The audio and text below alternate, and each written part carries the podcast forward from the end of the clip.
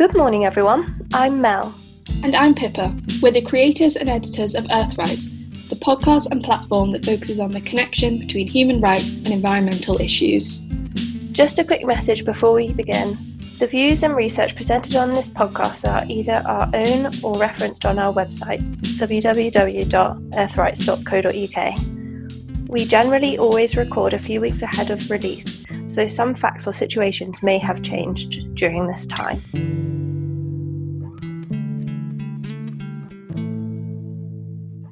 Hi everyone, welcome to episode 5 of Earthrights. Today we're going to be talking to sustainability consultant Curtis MacGeever about the ways in which businesses can become more sustainable and some of the challenges that they face in achieving this. Curtis has a background in mechanical engineering and has always been interested in energy in the environment. He now works as a sustainability consultant at Anthesis, currently working on the data analytics side of things. He helps organizations and companies to understand the impact of their operations while also setting targets that align with the latest climate science. So, we, we're in this episode, we obviously want to be talking um, about sustainability, and you have a, a big wealth of knowledge of, of how that works in sort of practical sense. Um, but for listeners, I think this this word can be quite misleading, and there's a lot of misconceptions surrounding it.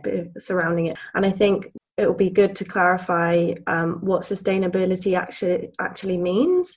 So, just by definition, um, sustainability means to meet business needs without compromising the ability of future generations to meet their own needs this basically means no exploitation of natural, social, or economic resources. Perhaps, Curtis, you can elaborate a bit more? Um, yeah, totally. I mean, my definition, I guess, in my head is quite similar to that. You know, for me, it's kind of being in a sustainable society will be allowing society to thrive in a way that's fair to all. Um, and, you know, we don't over exploit the planet. We living within the means of our planet um, from a, an environmental point of view, but also from a social point of view. So making sure you know we're able to f- thrive in a way that's fair to the ecosystems that we're cohabiting with, but also the people that are on this planet. So, what's kind of the difference between corporate sustainability and corporate responsibility? That's a very good question. I mean, they're quite similar. Uh, I would say a corporation has a responsibility to be sustainable. um, and it's about where corporations fit into that term, sustainability. So, a lot of companies have what's called a CSR, corporate social responsibility strategy, um, which is basically just how you would manage a business that, in order to positively contribute to society and also to minimize the environmental impacts. Is that not quite difficult to think about people as well as make profits?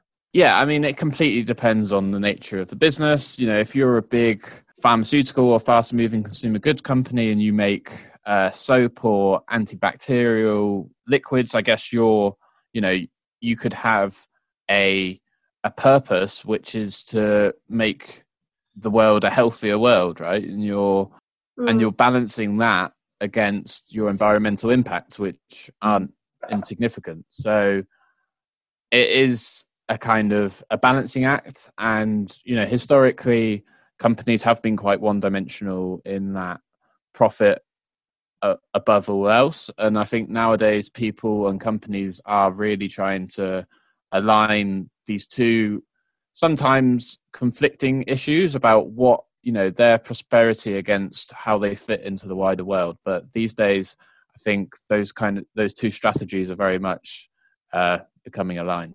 Mm.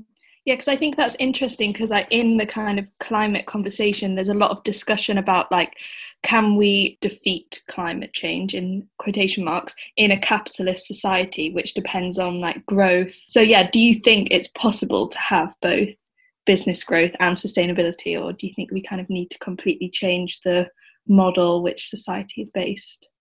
I think there's definitely a massive system change that is needed in order for us to make the changes that we need to make. I think it kind of comes down to how you define like this term success and historically you know governments and companies have talked about kind of growth um, you know always you know rate our economy on how much growth there's been this in the last year and personally i don't think that's the right sort of term to use mm-hmm. um, i think there is a limit to how much our economy can grow and one of the problems with that term is it doesn't take into account any of the resources that you use to grow, right? So you could mm. grow your economy by 10%, but you've depleted the resources in your country by 30%. And sometimes it's not in your country, right? It's in countries and other sides and on the other side of the world. So yeah.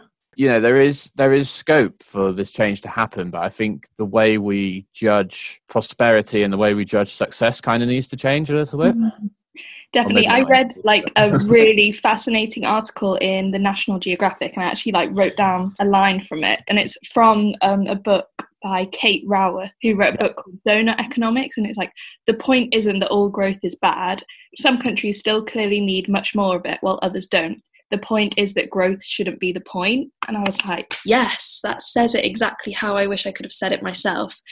Like, I mean, it's not fair for us in the UK to sit back and say other countries shouldn't have the opportunity to grow and develop, but that shouldn't be the marker of success. We should measure success in other ways. And as you say, that should be in the parameters of nature. Yeah, totally. I mean, I've read that book and it's great. I'd recommend it to hmm. anyone. and I think her model of, you know, a donut really does encapsulate what we need to do. Like, it basically says, you know, and forgive me if I'm paraphrasing or getting this slightly wrong, but mm.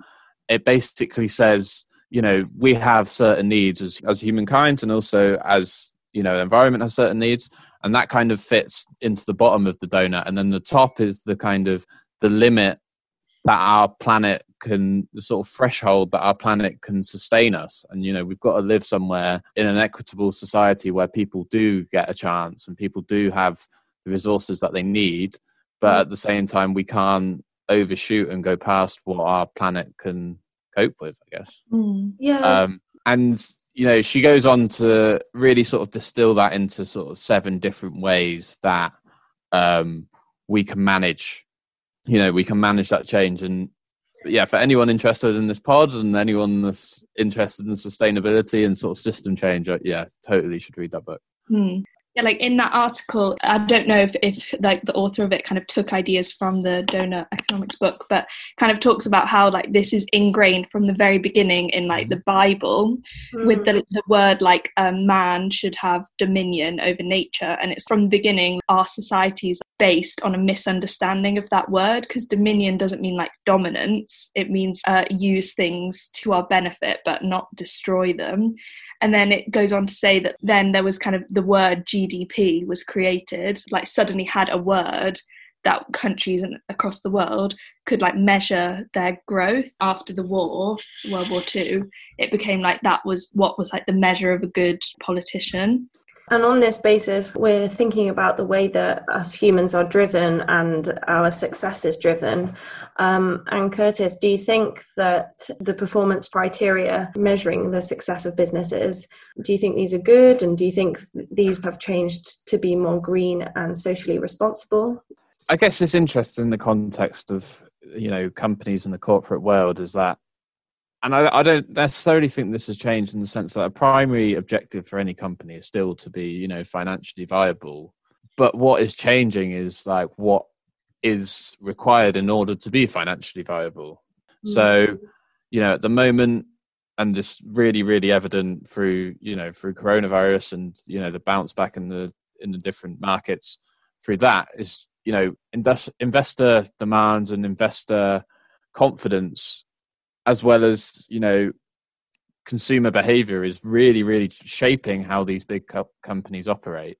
So in one sense you know the the end goal hasn't changed because you know companies are doing this making these changes in order to carry on being profitable but they are making the change. Um, and i think you know it's our job as sustainability consultants to help them make that change.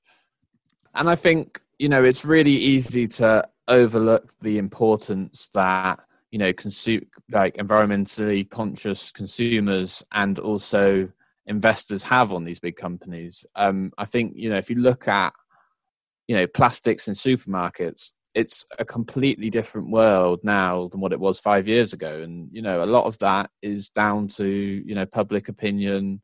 People are are so much more aware of plastic in the oceans, and that has caused a big change in the way you know our industries are operating. Um, I think the problem with carbon is that it's it's slightly more abstract, right? You can't see carbon in the atmosphere, so and people do understand that it's a thing, but it's maybe less in everyone's faces every day. So that's the challenge to in from a sort of changing, you know, consumer behaviors in that respect. And it's like it's easy as a consumer to think, okay, so we all need to reduce our emissions, but it's like impossible really because of the way things have been built around us. So, like, we're so reliant on supermarkets, you know, where the food is shipped from different countries, all these different millions of ways that we like have an impact on kind of the climate crisis. It needs to be consumer pressure, but also like changes in businesses because there's a limit to what consumers can achieve, even with the best interest.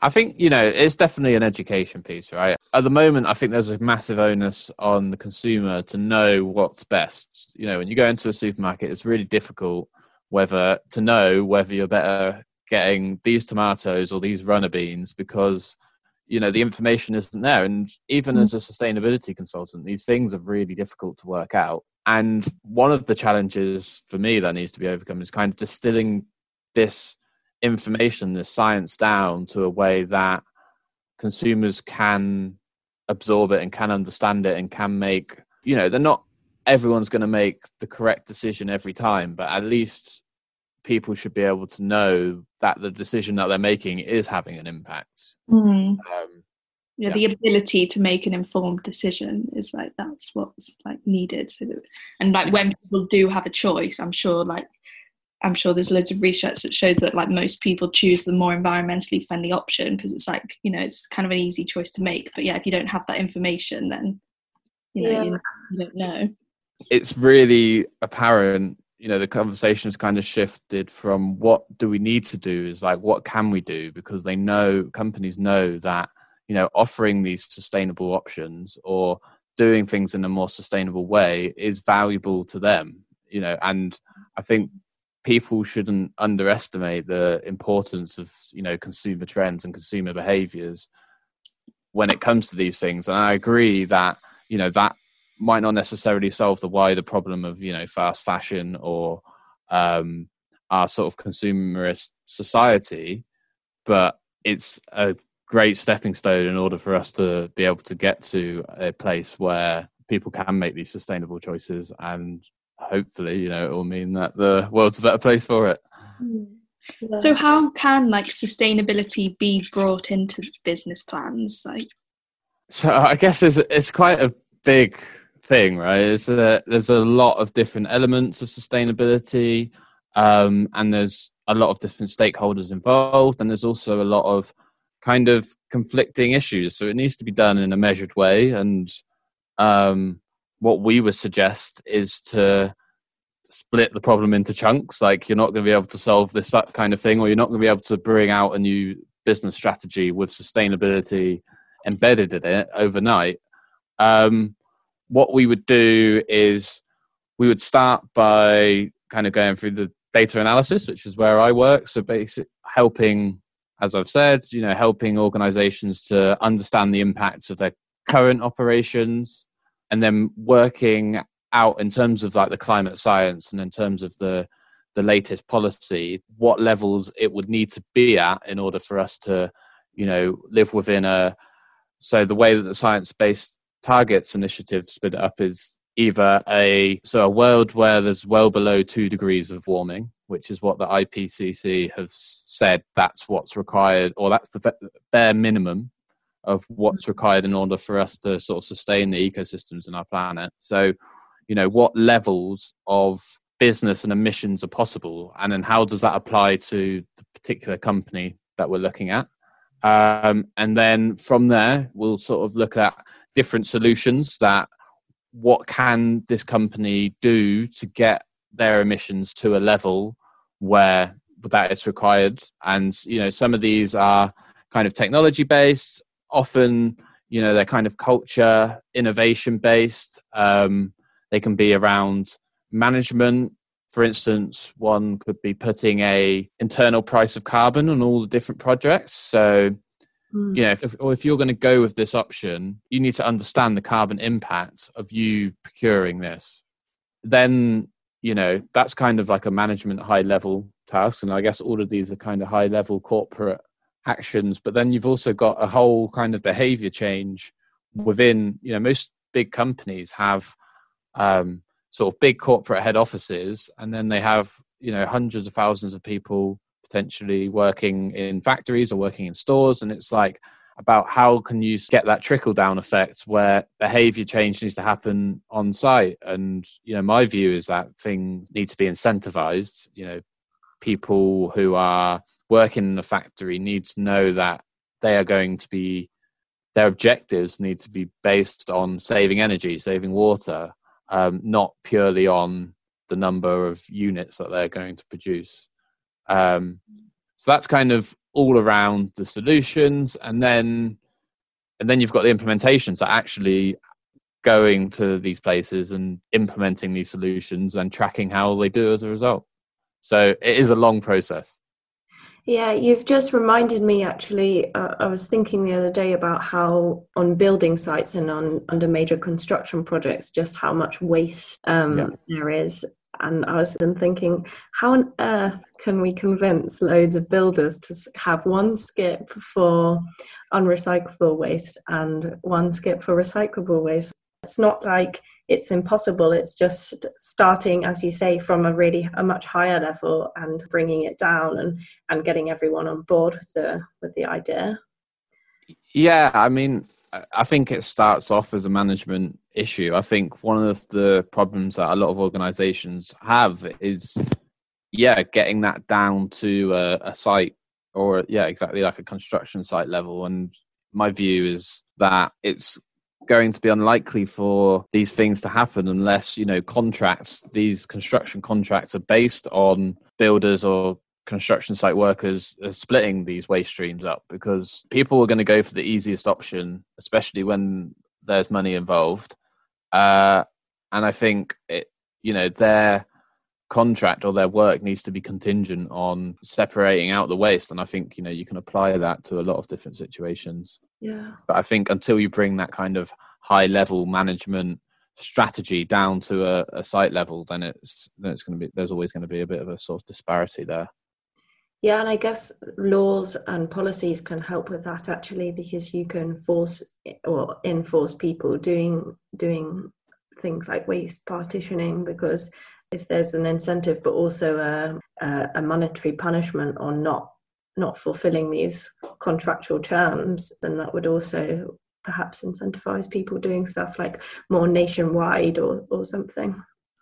Yeah, and I think it's about a shared responsibility, right? I think you know the people who own these buildings for example need to take some responsibility for the waste that's being produced during the construction of the building mm-hmm. um, and i think you know it would be quite easy based on what i've just said you know it'd be quite easy to kind of put all of the responsibility and all of the onus on the construction company to sort this out because it's their problem but actually it's kind of everyone who's involved's problem uh, and that kind of needs to be split out. Um, it gets really complicated with uh, real estate and with property because there are so many different parties and stakeholders involved in that one particular sector, which is why you know sometimes these solutions can be more difficult to implement. But there needs to be a kind of framework and, like you said, policies in place to enable that to happen. And I, I guess a multi-pronged approach is necessary. So yeah, so what are the benefits of making a short-term or long-term plan? Um, I guess you know a long-term plan is necessary because we need to make massive reductions in order to you know prevent the world from warming by more than 1.5 degrees um, from a carbon perspective and you know the same is true for water and plastic so in that sense, you know, it's important to have a long term target because that's the scale of ambition that is necessary. And, you know, I know from working with companies, it's it's just not feasible to ask a company, you know, to halve their carbon emissions overnight, right? It requires frameworks and it requires solutions to be worked through, often quite complicated solutions. And as I've said, it kind of takes time to embed these things in a company strategy. So, in that sense, you know, long term targets are important because, you know, they give more scope for higher levels of ambition. Um, but I think, you know, the other side of that is that you don't want to just be pushing everything out by 15 years. I think, you know, we're in the decisive decade now where we're in a place where we understand the impacts that we're having on the environment and we have the technologies to do something about it so you know we need to do something in the next 10 years. So it's balancing those two things. And i think you know one of the important things about short term targets is that it's kind of how they feed into these long term targets. So like one of the things that we do is we'll set uh you know a high, a high level target which might last 10 years but we kind of break that down into short term or in, in, intermediate sort of term targets or what things people can do to reach that target. And i guess you know that's kind of where they are important is using both because you know short term targets are really good for getting people engaged and getting people like building momentum it's important to try and do the analysis so that you've worked out you know if we do this this and this it will get us this far towards this long term target and it's good to have sort of sight of both yeah, that's really interesting and it keeps the campaign going. Yeah, um, yeah, it's super important. In that sense, are there some trends currently in the sustainability realm and like are there some businesses and local authorities working to towards becoming more environmentally and socially conscious and responsible? Yeah, well, I mean, as a on a high level like it is becoming fashionable to be sustainable. And i think we're seeing more and more clients you know the conversation is definitely shifting from like what do we need to do to what can we do to be better? You know and it's really noticeable and encouraging for us as consultants to hear that.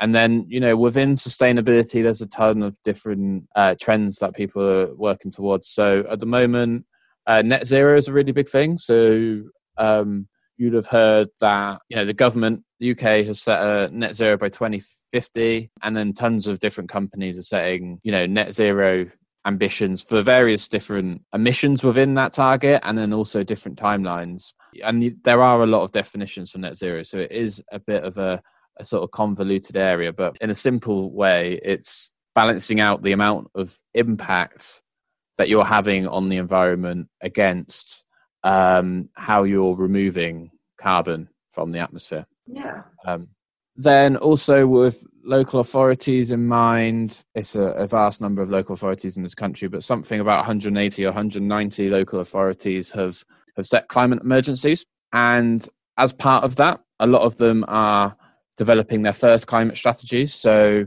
um, local authorities haven't really committed to any targets previously, but now that's a, a definite trend. Um, you know, in that sense, draws a lot of comparisons with the corporate world.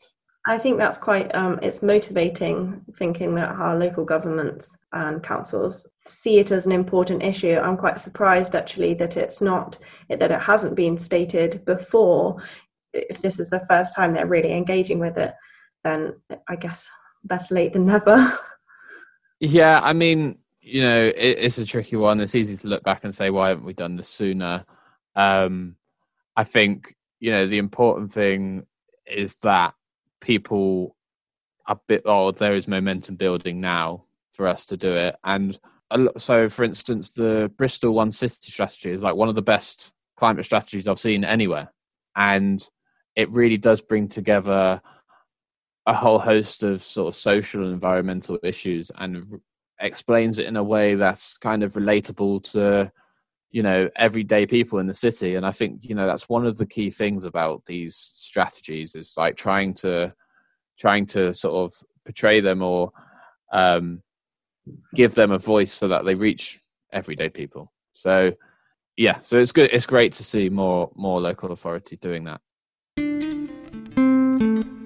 Have you seen any trends or um, action within the supply chains the Modern Slavery Act in 2015 took a hard pull on supply t- supply chains and making um, businesses and stuff look further than just the UK from where they were creating their product, which, which I think is really important.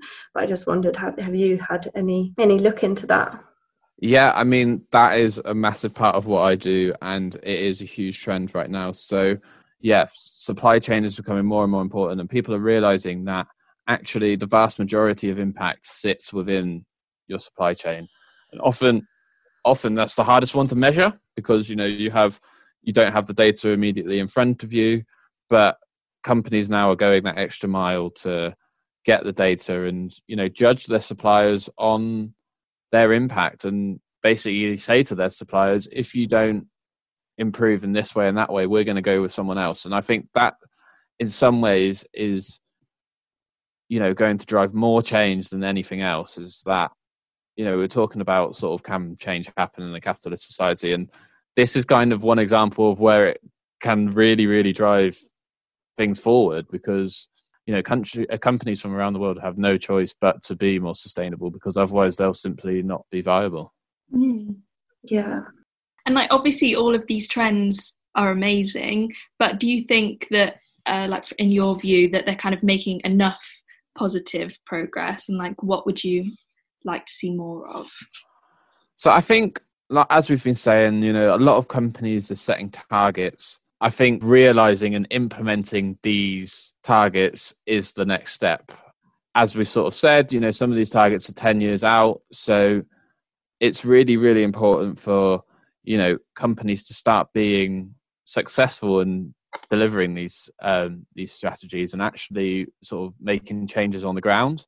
Um, I think I've seen some stats where it it was said something like ninety five percent of companies' sustainability sustainability strategies aren't successful at the moment, and you know that's quite staggering to think. You know we need to really turn that around. So yeah, I've seen more engineering work, more people getting on site, implementing solutions. Um, so that's what I'd want to see more of. And I think from my own personal view is that I'd like to see more sort of pressure from government to make this essential. So there's a couple of schemes at the moment where they're based mainly around reporting and identifying opportunities. So, you know, a company will be required to state what its impacts are. And it's good in that you know it's getting it's a first step and it's getting companies to work out what their impact is. But the next step is really you know demanding companies to make these changes or you know finding them having a carbon tax. These policies are needed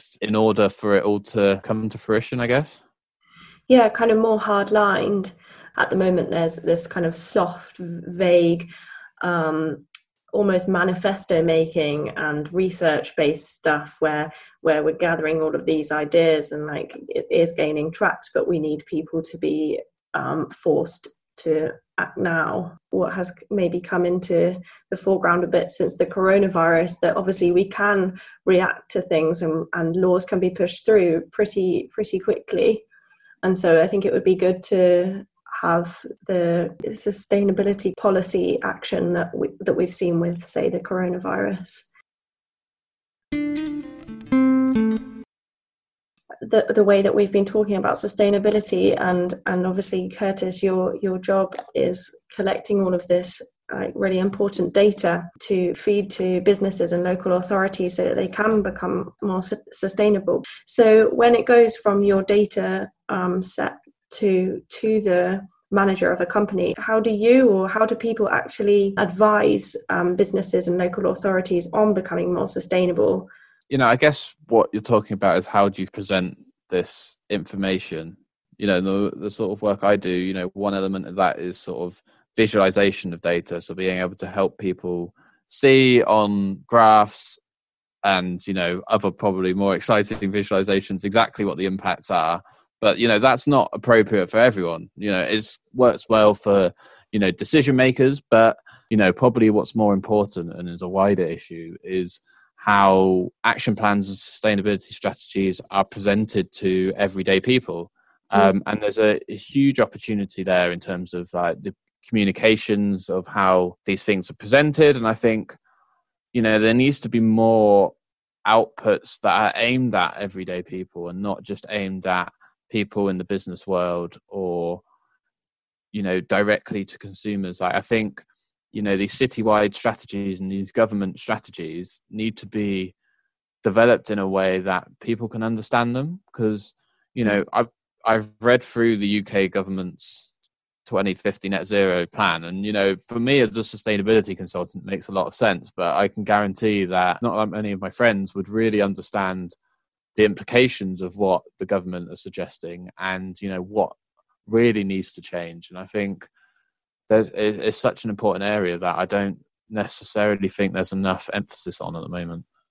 Yeah apps on phones that a citizen can get involved with and, and be really interactive with um, could help to present these these issues is like like you say with the net zero strategy that it's like the average person probably like we probably couldn't even understand it all so yeah it's like making things like easier to digest to conclude this episode, so Curtis, what does like Anthesis itself as a business kind of do for sustainability, including on like a day-to-day basis? That's a good question. So, I mean, we currently, as with a lot of companies, we report against the UN Sustainable Development Goals. So there's, I think, five or six that we every year we will judge ourselves based on these different criteria.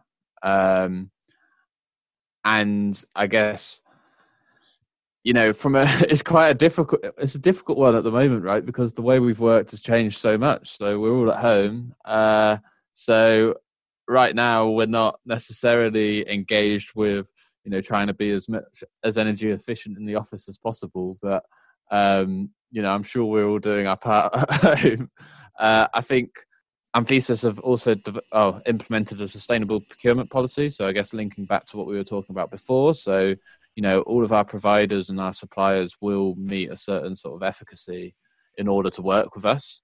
Um, and you know, it's a really, really important thing. And then on top of that, um, something that's super important in our in our organization at the moment is diversity and inclusion. Um, I think you know, I guess it's one of the more sort of social sides of sustainability, but you know, equally important. And you know, we've got a massive issue in in sustainability at the moment that it's quite white, middle class people working in sustainability, and really, you know, this is something that everyone is vested in, and you know, it should be a solution where everyone can be involved in, right? So, mm. um, that's a big push at the moment. Yeah, I think that is extremely important because I can't imagine like how how on earth is the world going to change and improve if not everyone's involved with it. What would be the one takeaway that you'd like to give listeners from this episode? Um, so, like, how how should listeners and other people interact with businesses, local authorities? Like, how can we be more responsible? you know, the main thing I would say is never underestimate the impact of your choices. Um, and that's not just to say, you know, if you eat beef, you're a bad person. It's more so that you understand that, you know, these companies and governments are driven by collective choices. And it might seem like a small change for one person to, you know, start shopping in a more sustainable way. But really, it inspires change not just in yourself but also you know in your in your peers and your friends and i think you know it just opens up the conversation like we're having now where you shouldn't be afraid to talk about these things even if you know you're slightly conscious about the impact that you're having i think you should be able to have the conversation that you understand you know that i'm i'm using this and this is the way i'm living my life and i know that it's having an impact but you should be able to to have that conversation. And I, you know, I, I'm really fortunate because you know in Bristol we're in a bit of a bubble whereby you know a lot of our friends we all have these discussions all the time. But you know, for the wider sort of group of people, I just really, really encourage people to talk about sustainability, talk about the way you live your lives, and talk about how that can inspire change. Mm. And um, can you tell also listeners about the example that you gave me that really sort of hit home So, you were talking to me the other day about tomatoes. You might go into the supermarket and buy tomatoes from England thinking that you're doing a great job not buying them from Spain. But what if the tomatoes in England are grown under UV light? Like, is that really any more sustainably produced? So I, I liked that you were suggesting that perhaps we could have um, not just nutritional values on the back of packets, but we could also have sustainable values. Um, obviously, you said it would be difficult to work out how to do that, but I just thought that was a cool idea. No, no, it's something I've been thinking for a while, and I, you know, it's something that I know companies have been thinking about for a while. I know, I think Tesco's had a pilot with the Carbon Trust maybe five or six years ago now where they tried to do it. I think it's just about setting out kind of a standard of trying to be able to compare things and to a certain degree, you know, it does need to be accurate and everything needs to be judged on a fair on a fair playing field. But I think, you know, the main benefit, in my opinion, would be being able to compare, you know, your tomatoes versus your beans or like whatever choice you're going to make. You know, you just want a comparison anyone who's more interested in that should uh, read a book called How Bad Are Bananas? Cool. I think I think that's it. Yeah, amazing. Thank you very much. No, it's, it's been great speaking to you both. Um, it's a pleasure as always.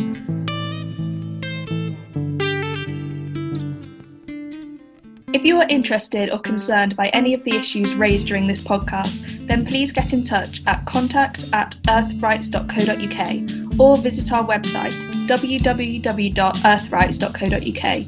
You can find full recordings of all of the episodes on most podcast platforms or on the Earthrights website, referenced in the show notes. We host a blog on there too, as well as recommendations and other information. Please also join in on the journey by following our Twitter and Instagram accounts at earthrights underscore. If you would like to be involved in an episode of the Earthrights podcast, then please also get in touch. This Earthrights podcast was hosted, produced, and edited by us. Music and sounds were specially made for Earthrights by the Mowgli Wild Boys, who are currently recording a new LP at Circuit Studios in Nottingham. Please follow their Instagram and Facebook at Mowgli Wild Boys.